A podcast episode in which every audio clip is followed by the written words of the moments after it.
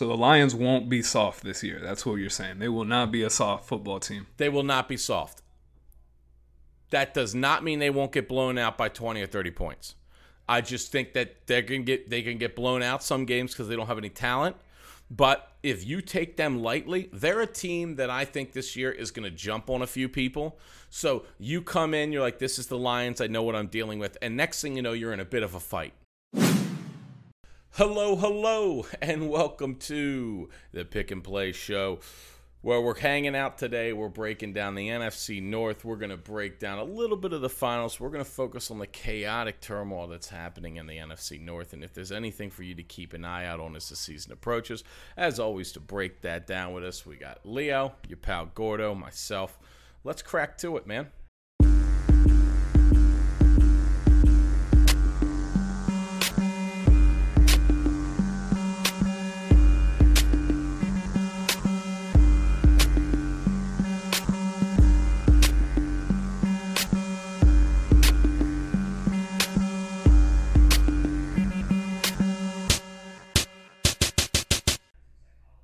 Okay, starting out here, a little bit of finals talk. I don't really have too much. I think Giannis actually just delivered one of the best finals performances in a loss that we've seen. The guy was getting to it, especially coming off that banged-up knee. No help at all whatsoever. Chris Middleton's actually has very similar numbers to what we're seeing for the Eric Bledsoe delivered. What are you taking away from this? Exactly what you said. I mean, this man Giannis gave everything that he had available in the tank, and nobody wanted to come with him. I'm sure you've seen that viral clip already of him during the timeout absolutely going crazy, trying to motivate his teammates to give him something, anything. If he would have got an average performance from either Drew or Middleton, it's probably 1-1 right now. But they sucked it up. I don't even have anything. Like, I can't defend them. I've been defending Drew Holiday. I've been in his corner the whole season. But these first two games, he's made like 8 shots in 2 games. I really don't know what's going on. He's just... I noticed with Drew? Yeah. I noticed with Drew is that he's able to get to the rim almost at will, right? He's got a tight little handle. I see him moving guys out the way. But I feel like he finishes too soft at the rim. Like, he can dunk, and you see it yesterday when Booker goes up for that dunk, I believe in the second quarter, and Drew Holiday meets him at the rim and blocks it clean. Yeah. His hand's in the square of the backboard, and so when I see that, I'm like, Drew, when you go to the rim, why don't you dunk it more? Like, he's always going for these finesse layups. He's trying to get a little touch on the ball and spin it off the glass. Like, dunk that shit. You know, like, if he would just go up there and attack the rim, I feel like he'd have a lot more success and this team would be better. But that's not the case, and now they're down 0-2. The tentative nature of the Bucks, the term deer in headlights, not to, pull out a little rhyme and rhythm. Yeah, exactly. But that's what they look like out there. I mean, dead serious, you are watching. I mean, that third quarter from Giannis was... he looked like a man possessed, and he refused to back down. I mean, and man, that game, that third and fourth quarter was crazy. The Bucks would Giannis would will them all the way back down to they were down by 4, and then Phoenix would just casually place it back at 10, and Giannis would just crush it back down to 4, and Phoenix would take it and move it back to 10. And you had beautiful basketball going on, some beautiful passing, great closeout defense. For all of the lack of aggression on the offensive side, the Bucks defense was really ferocious. On top of everyone, switching fast, closing out hard, never giving up on a play, religiously playing tough, meeting people at the rim. Like you said, Drew Holiday got up for a big block. They had a couple blocks. Giannis was all over the place. Middleton was playing some lockdown defense. For all of their woes on the offensive side, they brought all of that intensity on the defensive side. It is such a weird thing to watch. NBA players can lock down defensively, find a rhythm, find a flow, and bring ferocity. And then on the other side of the court, it's like they have none of it. It's just such a weird dynamic. Do you think maybe they're tired? That's what I was trying to figure out watching Drew last night. Like, he's running through screen after screen. He's chasing Chris Paul around. He's meeting people at the rim. He's, you know, he's doing everything on defense. And then when it gets to offense, it looks like maybe he doesn't have legs. Like, maybe he's not ready to be playing this many minutes at this type of intensity. They look tired to me yesterday. They do look tired. I mean, now, and that goes with the whole fight through every screen. It is tough when DeAndre Ayton, and big ups to DeAndre Ayton, who didn't have a good night, but put his head down and in big moments came up. But that guy will run out to the top and set that hard screen on Drew Holiday over and over and over and over again. And yeah, it's got to take it out of him. I agree with you. Maybe he is like, look, I'm saving myself for the defensive side. But Phoenix never really was threatened and kept putting it at 10. And I just, going forward, I need to see a killer placed with Giannis. I need an offensive killer because 42 points last night, really efficient, even shot 11 from 18 from the free throw line, got in there, got it done. I mean, he was a hammer through that team, and he got no help for two whole quarters. None at all. The game was over, I think. I want to say it was the third quarter. It may have been fourth quarter. But it was a one- or two-possession game. I believe it was a three-point game. And the Bucks get a stop. They're coming down the court, and I'm thinking, okay, if they can cut it to one or if they can tie it here, the momentum starts to shift. This crowd isn't going to be as into it. It's going to be a different game. And what happens is Middleton runs down the court and throws up one of the worst, one of the ugliest fucking three-pointers I've ever seen in my life with like 20 seconds left on the shot clock. And what happens? He misses it terribly, and then on the other end, Chris Paul comes and hits a three, or gets a three-point play. I don't remember exactly how the sequence went, but they ended up with 3 points on the other end. That's a 6-point swing in a game that was really close. So it was the moment. That was the moment where Giannis needed anyone else on his team to do, and I mean quite literally anything basketball-related. Make a basket, get a stop. I mean, they couldn't do it. No one could support him last night. 42 points in a loss.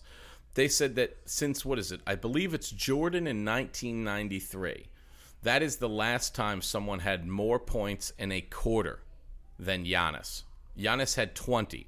He surpassed both Kobe and LeBron, who had 19.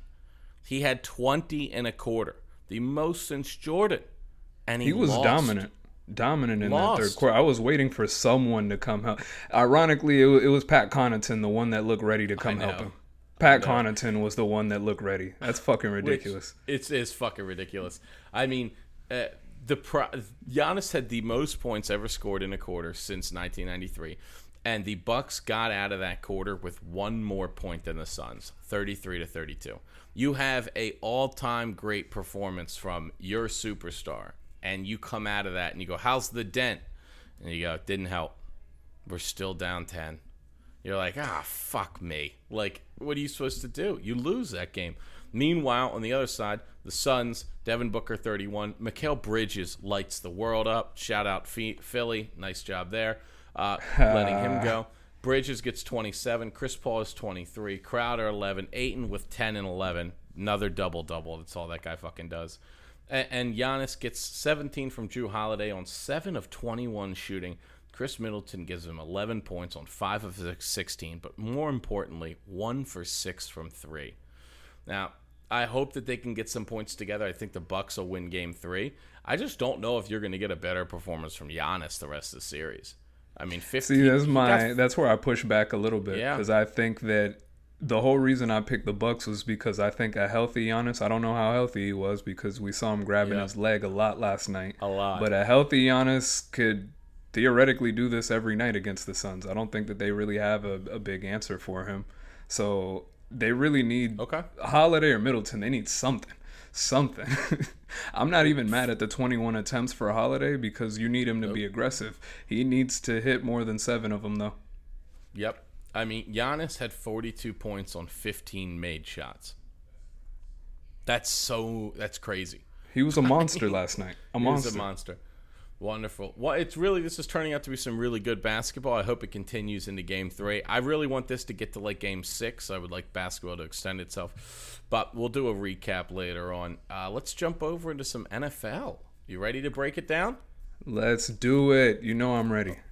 All right. So today we are going to chop through the messy NFC North. Extremely messy.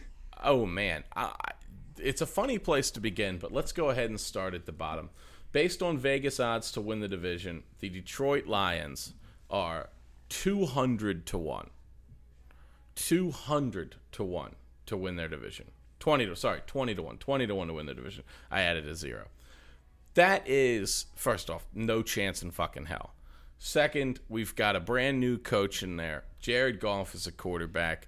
Really, this team's going to be rebuilding for a while, especially the division they're in. What do you make of the Detroit Lions to start this year? I'm taking the under no matter whatever number you would have said, whatever number Vegas could say, I'm taking the under. Yeah, I'm not a Jared Goff guy. I don't think I'll ever be a Jared Goff guy. And to top it off, the receiver room over there looks pretty barren. I can name a couple of their receivers, but you might not even know them. I'm not really feeling great about the Lions. The Lions remind me of my bedroom in high school. A literal mess. A literal mess.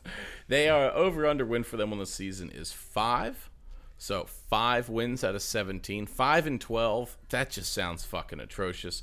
They've got the only two teams at 5 or less wins this season are them and the Texans. I don't like anything they're doing. Which side of the ball are they good at? Like, which side are they better on? Jeez, I feel like it has to be the defense. It has to because that offense is. It's tough out there. It's tough over there in Detroit. The Detroit Lions roster right now, it's just a who's who of players that you go, what? Who is that? What are they doing? What's their depth chart? This is a team that you're going to watch a couple. You could, how in the third preseason game you start to see people that you'll never hear from again. Exactly. Yeah. The end of the roster. The Lions are going to start a team where you go, who? And they're going to bring in another group of people where you're like, what? So this is a team that's a bit everywhere. They have their most impressive thing to me is their coaching room. Just to run through some of them, they do have some who's who of ex-players. So one thing Detroit's going to have, I do believe this, is they will have a good team culture. Whether that will result in wins or not, I don't know. But here are some of the people on that team. Dan Campbell's the head coach. Deuce Staley, assistant head coach, running back coach. Mark Brunell is their coaching quarterbacks. They got Ben Johnson for tight ends. They've got Antoine Randall L. teaching their wide receivers. They have other. I feel like you're running through my fantasy roster from 2004. From 2004. I mean, right? They've got a lot of ex-players and really good fundamental coaches coming in to teach. They have Anthony Lynn is going there to. He's the offensive coordinator. Now that I cannot hate that anymore. Your boy, Anthony Lynn. I just don't think – I think Anthony Lynn actually, he did really well for some of the development of those young players. But I don't really look at him as someone that can make in-game adjustments, and I don't know if that's that person on the staff. And so there goes that whole saying, if everyone has a plan till they get punched in the face, well, all football is punching to the face. So you got to be able to move your plans a lot. And I don't know if this team's going to be able to do that. I think you're going to see a lot of heart, a lot of hustle, and a lot of fight from the Lions. I do think that Dan Campbell press conference where he's like, if they kick us down, we're going to bite them in the knees, and everyone's like, Jesus, dude. I was just going to ask you about that. What do you think about this guy? Because I don't really know anything about Dan Campbell other than that quote and the fact that he's a defensive guy. My knowledge on Dan Campbell is damn near zero. So can you give me a little something on him? Do you know anything about him? Because I don't know shit about Dan Campbell. Dan Campbell... I think, like I said, what he's going to bring to the Lions is a high level of intensity and a level of pride in the work that you do. 22 years in the NFL, 11 years as a coach, 11 years as a player. The guy is a football guy. This whole staff is fucking football guys, okay? His whole staff is football guys. Would you compare Dan Campbell to a Mike Vrabel, like that kind of style? I think Mike Vrabel might be smarter. And this is kind of crazy to say, but I don't really think that. I don't really know what when I compare Vrabel and Campbell. Coach. Yeah. Okay. No, I'm more meant like the leadership style. Like Vrabel's not a big. He's not, obviously not an offensive guy, but even in the defensive side of the ball, I don't think he's. I don't think he calls the shots. You know, like he's more just the CEO of the team. You know, like the executive. That's okay. Exactly. I would compare him to like the CEO of the team. He kind of sets the tone for the organization. He sets the expectation. He walks around the building making sure people have pride in what they're doing. He brings intensity to meetings. He can talk to you on a level that a lot of people can't because he's been through the wars himself. He's a tough fucking guy. He's going to get to work. I think his players are going to fucking love him. So the Lions won't be soft this year. That's what you're saying. They will not be a soft football team. That does not mean they won't get blown out by 20 or 30 points. I just think that they can get blown out some games because they don't have any talent. But if you take them lightly, they're a team that I think this year is going to jump on a few people. So you come in, you're like, this is the Lions. I know what I'm dealing with. And next thing you know, you're in a bit of a fight. And you're like, oh, this is not what I bargained for. I got to retool my brain. I got to retool my mental, and I got to go after them. I think Detroit is going to be very, very bad when it comes to the record. But they're going to be – like when I watched Miami and people are like, oh, Miami sucks. I was like, yeah, but they're playing with a lot of pride late. They're playing with a lot of intensity. Once they get better players, that's all going to raise themselves up. What happens? Year goes by. Miami gets those talented players, makes a push for the playoffs. Detroit is going to be in a little similar situation. This is year one. That means it's time to kind of rebuild. He's brought in there to change the culture. We hear that all the time. Change the culture. That doesn't necessarily mean winning. That means having pride in your work. Winning comes with that later. You have to start somewhere. You can't start by winning. Culture is something you do that isn't impacted by other people. It's something you do. Winning is not a culture. How you go about winning is a culture. That's what has to be established first. That's what Dan Campbell's there to do. I do believe that Dan Campbell will make them a better football team. I do not believe that they will have a better record. I think this is going to be a terrible, terrible team. We're in alignment there. When your best player is DeAndre Swift, a second-year running back, then I just don't see how you score points. I don't see how they're going to put points on the board. Not a Jared Goff guy, but even if I was a Jared Goff guy, he doesn't really have anyone to throw to right now. So, yeah, I don't see how they get to 6 wins.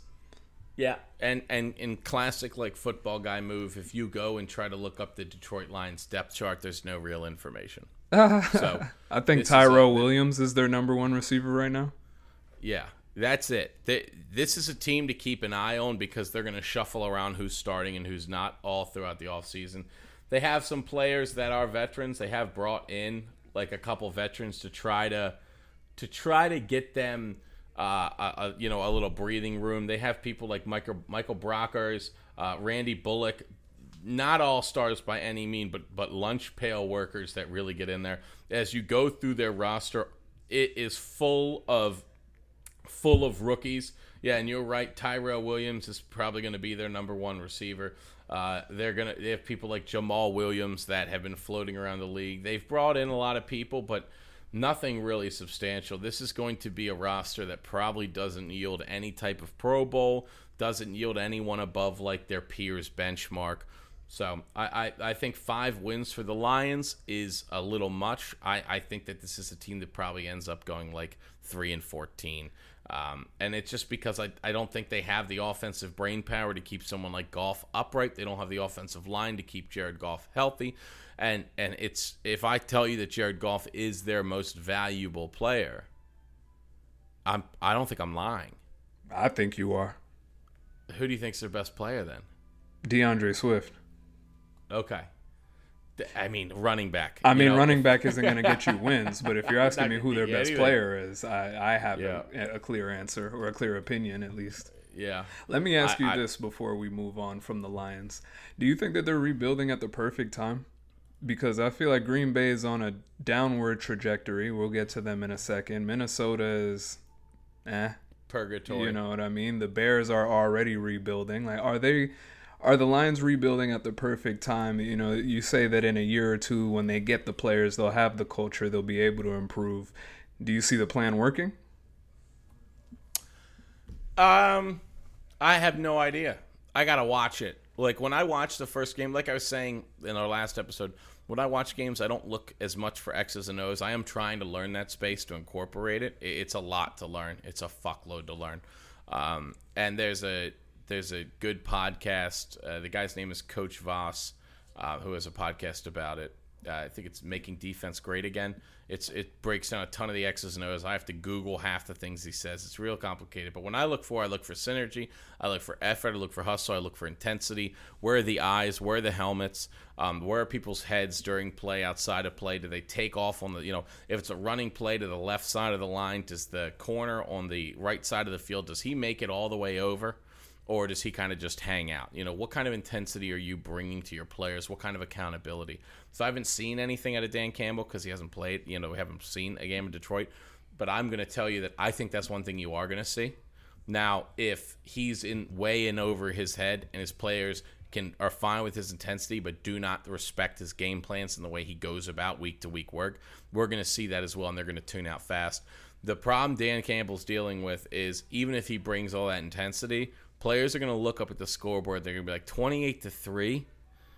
I'm playing my ass off over here. And that's when pride in your work's going to come in. So I think Dan Campbell has a tough road ahead of him. I don't think there's ever a good time to rebuild, to be honest. I think the NFL is full of teams rebuilding or on the cusp. This whole Green Bay thing could be settled, and Aaron Rodgers gets a long-term deal to stay there for 3 years, you know, $120 million.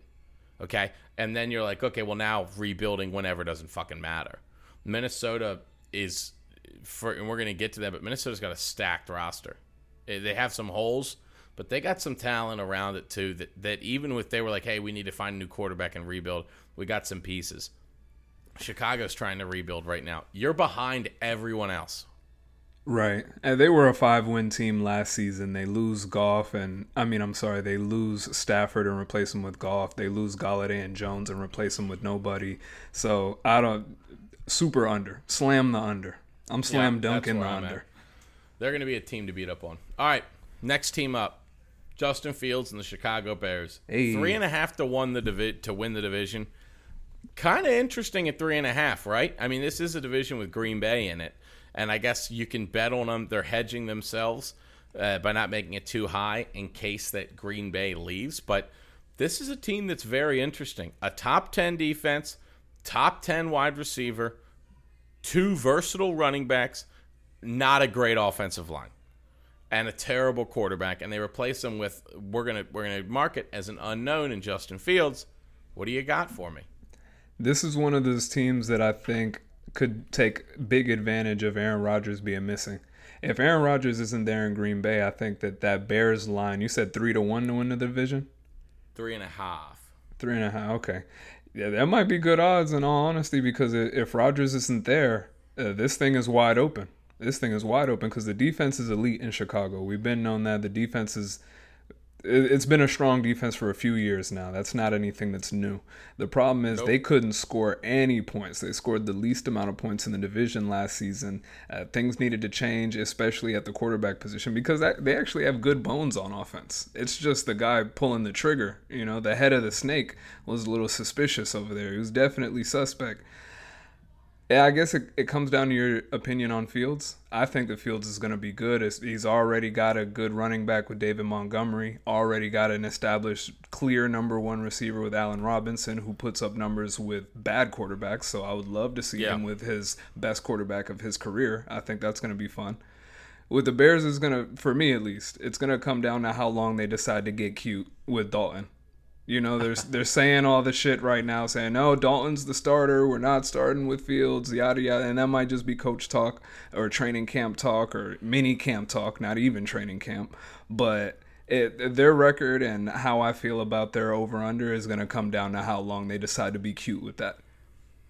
Throw Fields out there. Like, don't play with me, bro. Like, come on, it's Andy Dalton. It's not like you got in San Fran. I get it with Garoppolo, you know, but it's Andy Dalton. Like, let's stop. Let's get Fields out there. This is the point in time where I wonder how they landed Andy Dalton. And in free agency, did they tell him, hey, look, you know, we're going to bring you in with an honest-to-God chance at competing for a starting position? And so Andy Dalton signs there. So a lot of this is coach talk to keep Andy Dalton from being disgruntled, right? You know, you're going to bring a rookie in. No one's stupid. They know that at most Andy Dalton could hold the position for a year. At most. So, and we all think that Fields should start right away. I'm telling you, best case scenario, Andy Dalton goes out there. They're a 10-win team. Okay, if they come out the first couple weeks and win and are on trajectory for a playoff, I'm telling you that's not going to happen. But we're talking about hypotheticals. I'd be fucking shocked if that happened. Right, that's the hypothetical. Your hypothetical is best case Andy Dalton could ever be there for a year when you draft a first-round pick. So I'm very curious if they lured him in with the prospect of, hey, you're going to start for us. You know, this is the direction we're going. We got a good defense. We got weapons. We're going to build around you a little bit. And he goes, yep, cool, signed, dotted line.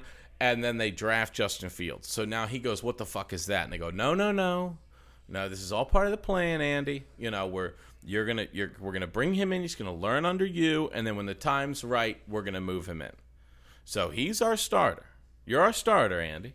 Now, meanwhile, behind closed doors, everyone knows what's happening. If Justin Fields lights that practice field on fire, those players will not play for that coach at the right intensity if they know Justin Fields can whip Andy Dalton. That's just how it's going to be. Yeah, okay. I'm in agreement with you there. If you're Andy Dalton, you got to be smoking crack to go into the season thinking that you were going to be the starter. Like, you really thought that, nah. Like, what? I think sometimes people are wired that way to go, hey, look, you know, I'm an NFL quarterback. He's been in the league 11 years. He's like, I'm a vet. I'm being brought in. You know, the funny thing about this really is Nick Foles is still in this fucking roster. So they're not even talking about him. They pushed him down. They're like, make no mistake, you were the third option, period, bar none. They need to trade him for anything. Like, if we can get literally anything. Give me a seventh. You can have Foles. Yeah. I think that this is a team that we were talking about rebuilding. What actually is kind of a problem with the Bears here is they've got some old starters now. Danny Trevathan, he's in year 10. Carlos Santos, he's in year 7. Allen Robinson's in year 8. Robert Quinn's in year 11. Mike Pinnell is in year 8. They have a lot of starters who are vets. Khalil Mack is year 8 now. They're kind of on a, I don't want to say, Akeem Hicks, 10 years. They're kind of on this, if we can't get this done this year, we're going to have to face a different type of retool. That whole defense is old now. Right. Their starting quarterback, Deshaun Gibson, 10 years in the league. This is a defense where almost 6 out of 11 starters have 7 or more years. So we're talking about how you look at the Detroit roster lineup and the whole thing says rookie next to it, and then a couple, 2 or 3 year guys. You're turning over to the Bears lineup and you go, you've now got your rookie quarterback, but your whole defense and a lot of your offense has got to be replaced soon. So it's an interesting world. They're going to get a chance. If Justin Fields is good, they can surprise people this year, be a playoff team, maybe push for the division. But I wouldn't be surprised if this is a team that turns around and then kind of hits the bottom a little bit where they lose big parts of their defense. And they have to start really retooling that side while also trying to get an offensive line around Justin Fields. So I love Justin Fields. We both thought he should have gone higher, and we think that a lot of the teams that passed up on him, including the San Francisco 49ers, fucked up. But this is going to be an interesting year for the Bears. This is a boom or bust. I'm keeping an eye on it. I like Matt Nagy as a play caller. I thought Mitchell Trubisky really hurt them. I expect Justin Fields to have a really, really good fantasy football year. I don't know if that'll equate to wins, but I think he's going to be a gunner. Given the age of the roster, though, don't you think that should make them a team to watch? Because everything is in place already. They just need the quarterback to be good. They need the quarterback to just be average. I mean, they went to two. They didn't go to the playoffs last year. Year before that, they went, and the year before that, they went, and then remember they lost to the Eagles. So off that double doink. So this is a team that it has enough talent to win games in spite of a bad quarterback play, but it is aging, and you never really know when that cliff comes up, and you go, oh shit, you know.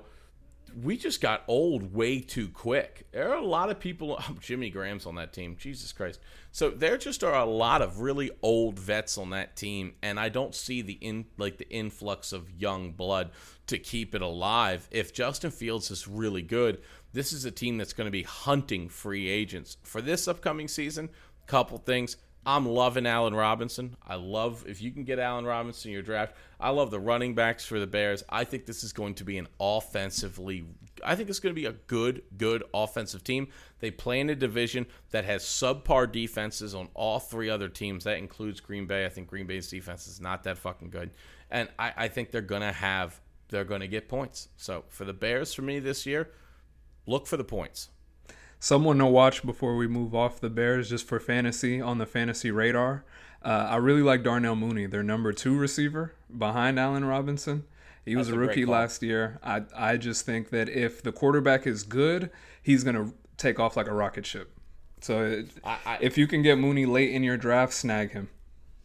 Yeah, I think that's a great call out. I think for everyone out there, this is the time to start planning your roster and your moves. I am not there's this whole group of fantasy people that believe the more prepared you are now, you can draft now and get people at good value. My biggest problem with doing that is I'm putting myself in the way of injuries, and here's the other thing you're putting yourself in the way of. You don't know fuck all about these rookies. Do not kid yourself. You are not better than NFL personnel, which do it at best at a 50-50 clip. You just fucking aren't. People took Clyde Edwards-Helaire last year. I mean, how many people were looking at him, taking him like number 1 overall? They were so jazzed up about him. He underperformed massively from what people expected. You want to know why? He's a goddamn fucking rookie. We don't fucking know how well he's going to do out there. We don't know what his skills are and how he fits into the team. So when you draft early, get your playbook ready now. But you need to spend time listening from now until almost preseason. Well, now it'll be preseason game 2. Because there's a lot of misinformation. People want to mislead you left and right. They also don't want to help you out when in terms of who's going to start and who doesn't. Rookies cannot play for 4 or 5 weeks. Offensive lines can suck. There's a lot that go into it. I do not think it makes you any smarter to draft early. Wait your time. Let injuries take their place that they always do.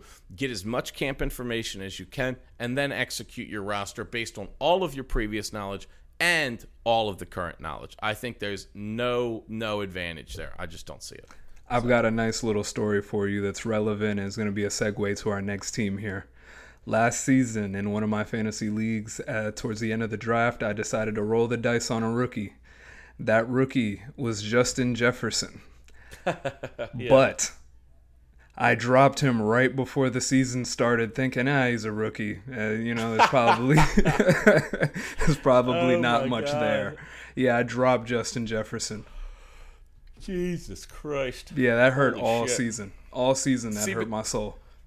And that's where it comes in, where I go, here's another piece of advice. When you draft rookies, don't plan to start them.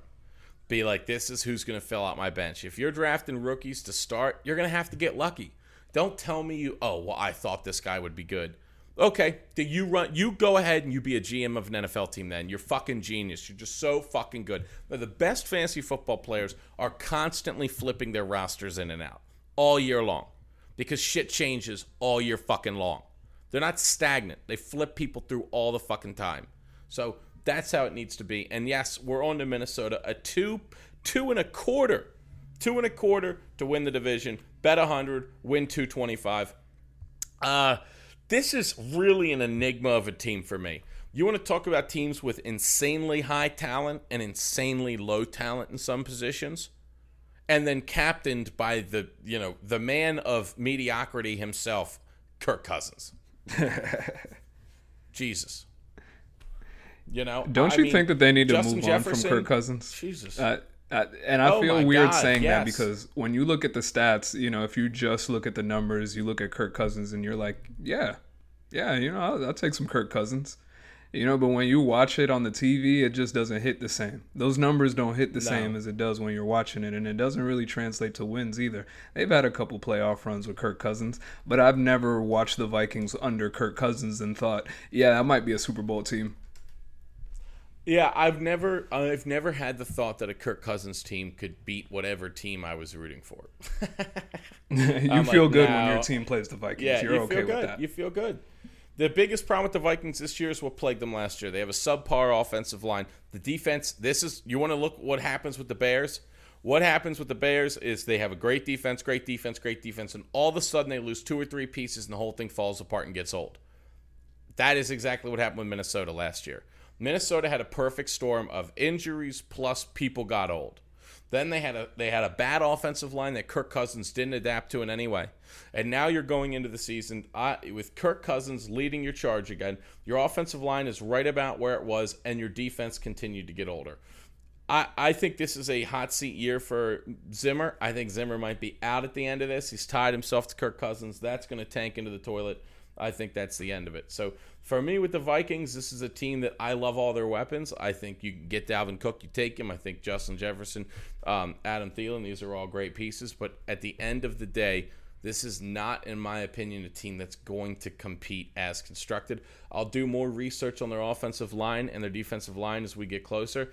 But this wasn't a team that really did anything spectacularly well, and I don't think they replaced them with anyone. They have a ton of rookies, so we'll see who makes their roster. Mike Zimmerman is a great, great, great defensive coach and will scheme and coach people up. But they're relying on players like Patrick Peterson, who's in their 11th year, to kind of consolidate that defense. Brashad Breeland, is a really good corner. They're going to really go, hey, we've got nothing but C and B defensive players. Can we cobble like a top 12, 13 defense together, and can our offense keep us into it? And I think at best this team will look like kind of the Vikings did with Case Keenum at like best. That's like where I see them, which could be making the playoffs and potential playing a spoiler because of the power of their offense. But at the end of the day, you're kind of like, more than likely this is an underachieving team that goes somewhere like 9-8, misses the playoffs, and Zimmer ends up being fired. I know Kirk, and I'm stuck on the Kirk part of this. I know that Kirk has 2 more years, I believe, guaranteed at big money on his contract. Yep. And I'm guessing that's why the Vikings aren't actively trying to find the real franchise quarterback. They drafted Kellen Mond in the 3rd, I believe, and he had a nice little career at Texas A&M. I think he'll be a nice little project. But they need a guy that's going to be mobile. I think, especially if the offensive line is going to give you issues. Kirk Cousins isn't a guy that's going to create off schedule. You know, I don't think anyone that's a Vikings fan is excited at the thought of Kirk Cousins having to run away from a pass rush. You know, and the league is going in that direction. Like, you know, with Mahomes, with Watson, Wilson, even with Tannehill to a lesser extent, like when that pocket breaks down, they can get out of that pocket and make a play. Kirk can't do that. No. And I think that holds them back. Vegas has their over-under at 8.5, which is really funny because my notes next to it, my literal notes next to it say, maybe either. I'm going to stay far away from that. But what you're saying, there's a lot of variables that you want your quarterback to pick up and make up for, and Kirk Cousins has none of those skills. So I don't really see the Vikings as much of a contender. There's high-end talent on this roster. They have 3 of the best. They may have like a top 2. I'm going to have to figure that out. But who's got better weapons than Jefferson, Thielen, and Cook? It's not many. Not many. But I might take roster, the Titans guys over them. But, yeah, point made. Yeah, no, I can't really. If you want to go, hey, God, A.J. Brown, Julio Jones to Derrick Henry. I mean, I don't think anyone can really dethrone that. But we are talking about a top 5 offensive talent team, and we'll see what they do. Kirk Cousins going to blow up teams like Detroit and then end up shitting the bed against teams like Green Bay. Who knows? Let's be fair real quick. Let's play a hypothetical game. If the Vikings had Let's say the Bucks. If the Vikings had the Bucks offensive line, you take Tom Brady's offensive line, you take the whole unit, pick them up, put them in Minnesota. Are the Vikings a Super Bowl contender? No. Kirk Cousins is still quarterbacking, right? Yeah. Nah, and all right, well, let's move on to the Packers then. Yeah, I'm like, and you know, and good point. I like that call out. You would basically be taking like a top five offensive line, giving them top five offensive weapons, and then going, okay, why am I not making it to the Super Bowl? And I think we all know the answer to that, and I think that's why there's some hesitancy. I don't really like them to win their division unless they luck out, but I don't expect this team to make any kind of run in the playoffs unless Kellen Mond turns out to be like Justin Herbert and they flip him out. But your point illustrates to everyone out there exactly what their hang-up is. Kirk Cousins. Okay. We're heading up for some cheese to end this nice dinner. It's a little cheese after. Cheese sounds like it's a little moldy right now. It's a little moldy. Also, maybe allergic to it. Don't know. The cheese isn't really speaking to the person eating it. Green Bay Packers, I think there's only one thing to talk about, right? Aaron Rodgers. If Aaron Rodgers plays, the Green Bay Packers will win that division and will be a decent playoff threat. If Aaron Rodgers does not play and gets traded, no fucking clue. I will say this. If you want to put a small taste down of a bet, Green Bay minus 120 to win that division.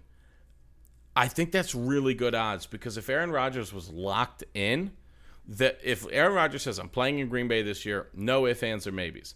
Green Bay is like a minus 300 to win that division. And everyone else is going to be like 3-1 or higher. It'll bump everyone else up. I think this is the best value you're going to get. Green Bay doesn't really look keen on moving him. Everyone else is kind of moving forward. If there was a surprise trade that popped up, I would say it would be Denver, that he randomly got traded to Denver. But I think it's worth betting on right now. Give me your take on this Green Bay situation. I'm not sure what to think, to be honest, because for the longest time I saw some rumors about there being a deadline to where Aaron Rodgers wouldn't have to come back this season and he wouldn't be fined, right? And so I'm thinking if Aaron Rodgers is for real and he's not fucking with Green Bay anymore, he's done with this, he's not fucking with Wisconsin, he wants out, right?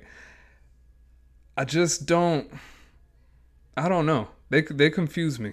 They confuse me. I don't see where Rodgers is going with this.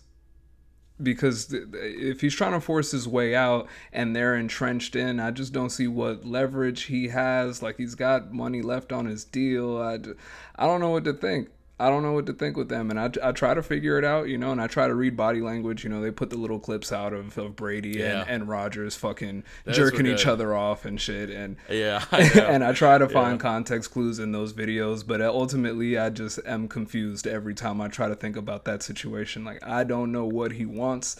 Does he want Jordan Love traded? If you were management and Aaron Rodgers says, you trade Jordan Love and we're good, you're trading Jordan Love, right? Yeah, in a heartbeat. So I don't think that has to be the issue then, because it seems like a simple solution. I think it literally comes down to money. Aaron Rodgers wants to be paid as a top quarterback in the NFL. He wants a longer contract. He wants to know he'll be in Green Bay for a while.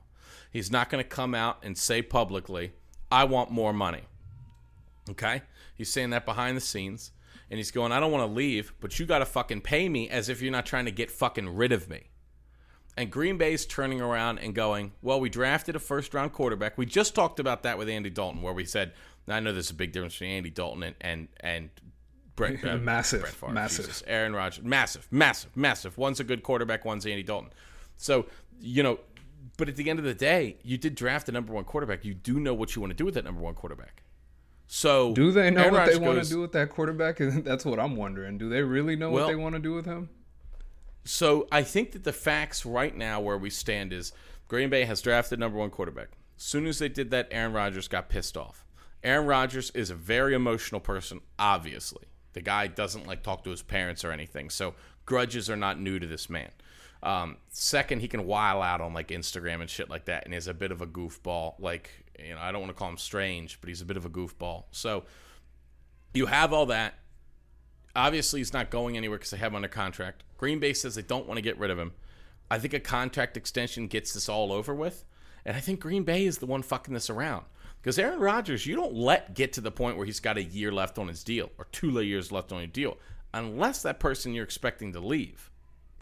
If so, you don't want to pay Aaron Rodgers tit for tat, and you don't want to trade Aaron Rodgers, then what in the fuck are you trying to do with Aaron Rodgers?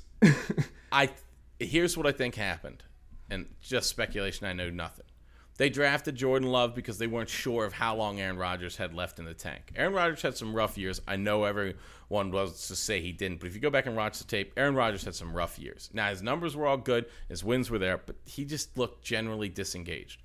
They draft Jordan Love. It re-energizes him. He has an incredible year. Okay? So the team goes, well, we were kind of planning on your departure based on your play and your enthusiasm around the club. We fire the coach. Doesn't really get you juiced up. You fight through injuries. We appreciate all that. Draft Love. Now you play great. MVP year. And now Aaron Rodgers, okay, sign me to an extension. And they go, well, you know, we obviously were planning to move on from you. You know, that's not a secret. And he goes, all right, sign the extension. Sign me. And I think what's happening is Green Bay's like, how about you just play out your deal? They want him to pull the Brady, finish your contract, and then go. And Aaron Rodgers goes, it's not going to happen like that. You're either going to give me the money or I'm going to cause a huge stink. And I think that's where we're at. I think this is about them giving him a larger contract, or he wants out now.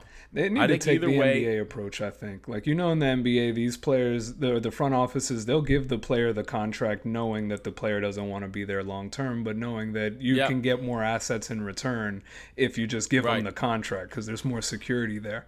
I don't understand why you don't just lock Aaron Rodgers into 2 or 3 years, don't give him a no-trade clause, and then if you really want to get rid of him, you could get a nice little haul for Aaron Rodgers on a 3-year contract.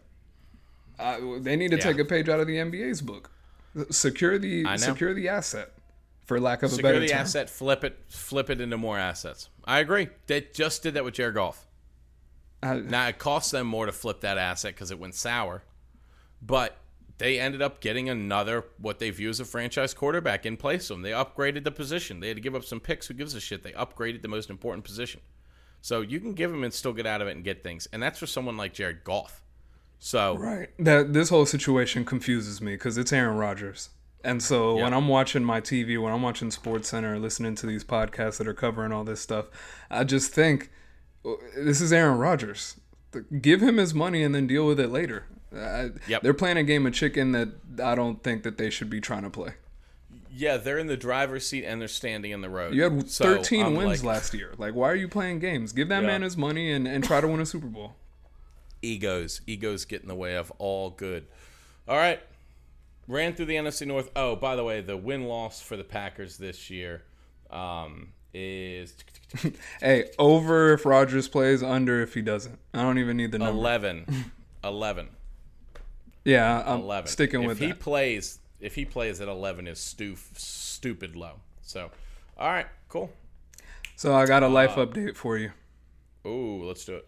Not as interesting as my fish story last week, but I've heard that the trading card industry is going crazy lately, and I have a massive amount of sports trading cards that have been sitting in my parents' house for years since we knew each other. Actually, most of these cards are from when we would hang out when we were fucking 12. Yeah. And so I recover this box. It's a massive box of cards. I need to figure out who can do the audit or whatever to figure out if any of these are worth any money. But in going through the cards, guess what card I found that is not a sports card? You're going to get a laugh out of this one. Not a sports card? It's not a sports card. But I found it randomly in my sports card collection. But it's like a baseball card? It's like not baseball, but it's like a collectible. I found a fucking Magic the Gathering card. I found a Magic the Gathering card in my basketball card collection. I found a few cards actually, and holy shit! And I remember playing Magic the Gathering back as a kid, and I'm looking at all these cards and realizing I don't know what the fuck I was doing back then, because these cards look like they're a whole nother language to me right now. They are. That is so funny that you found that shit. Oh, man, just take all that shit to a card shop and be like, figure this out for me. I've actually done that. There was one near my house before I moved, and I would just walk up there and just be like, what's in this box? And they'd be like, oh, we'll give you like $125 for like these cards. I'm like, that's fucking fine. Right. And so I have a lot of the cards that I have, or at least maybe 30% of the total collection, are baseball cards from like the early to mid 80s. You know, they're not even stuff that was really stuff that I bought. It's just stuff that got handed down to me. And so now I'm just kind of like wondering, where can I send this that I can trust? You know, like, I don't want someone to give me $20 for this Hank Aaron card that I could get for $80 at. I don't know where to go. I would tell you to Google some of it, and then like the ones that you think are important, you know, just Google a couple of them, and then find like a mom and pop card shop. They're probably more likely to be friendly with you and give you a better deal. And at least talk you through them, because you find someone who's passionate about cards, so at least like talk to you about your collection and what you have. If it's nothing, it's nothing, but you maybe get some background on it. That's what I would tell you. In Florida, there are going to be tons of those places. Okay, yeah, I'm going to go looking for one this weekend, because as much as it is nice and the nostalgia of having these cards is pretty cool, if there's some money in there, these cards can go. Yeah, bingo. You didn't even know you had them. You know what I mean? Like, I feel the same way. I got people that like, it's actually funny you talking about Magic the Gathering. I got a friend who's like, oh, I don't want these anymore. And I'm like, I'll take them, because I'm just going to take them to the card shop and be like, drinks on this asshole, you know? Right. I made the mistake, a huge mistake many years ago. I had a close friend that was asking if I had any of my old Pokemon cards, right? And so, and I did. You know, I was just like, yeah, I have a bunch. And he was like, yo, can I get anything that you have that's holographic? And I was like, yeah, sure, whatever. I'm not going to do anything with these. I don't know why you fucking want them, but yeah, you can have them. And then years later, now this shit's fucking popular again. It's popping off. I know. Sick to my stomach. Ebbs and flows the time. You live and you learn. That's why now you're like, I got to figure this out. There's $100 in here. I'm going to get it and get a round of shots. Exactly. So. All right, that's a wrap. Thanks for listening to another episode of the Pick and Play Show. My name's Leo. You can find me on all socials pretty much at Pick and Scroll. You can find the boy Gordo on Twitter at Pick and Play 37. There's some underscores in there. I don't know what's up with that. You guys got to let him know he needs to change that. But anyway, let us know what you guys think. Rate, review, share with a friend, share with your mom, sister, your brother, your cousin. I don't care who it is. Just let them know that they need the Pick and Play Show in their life. Until next week, we'll see you.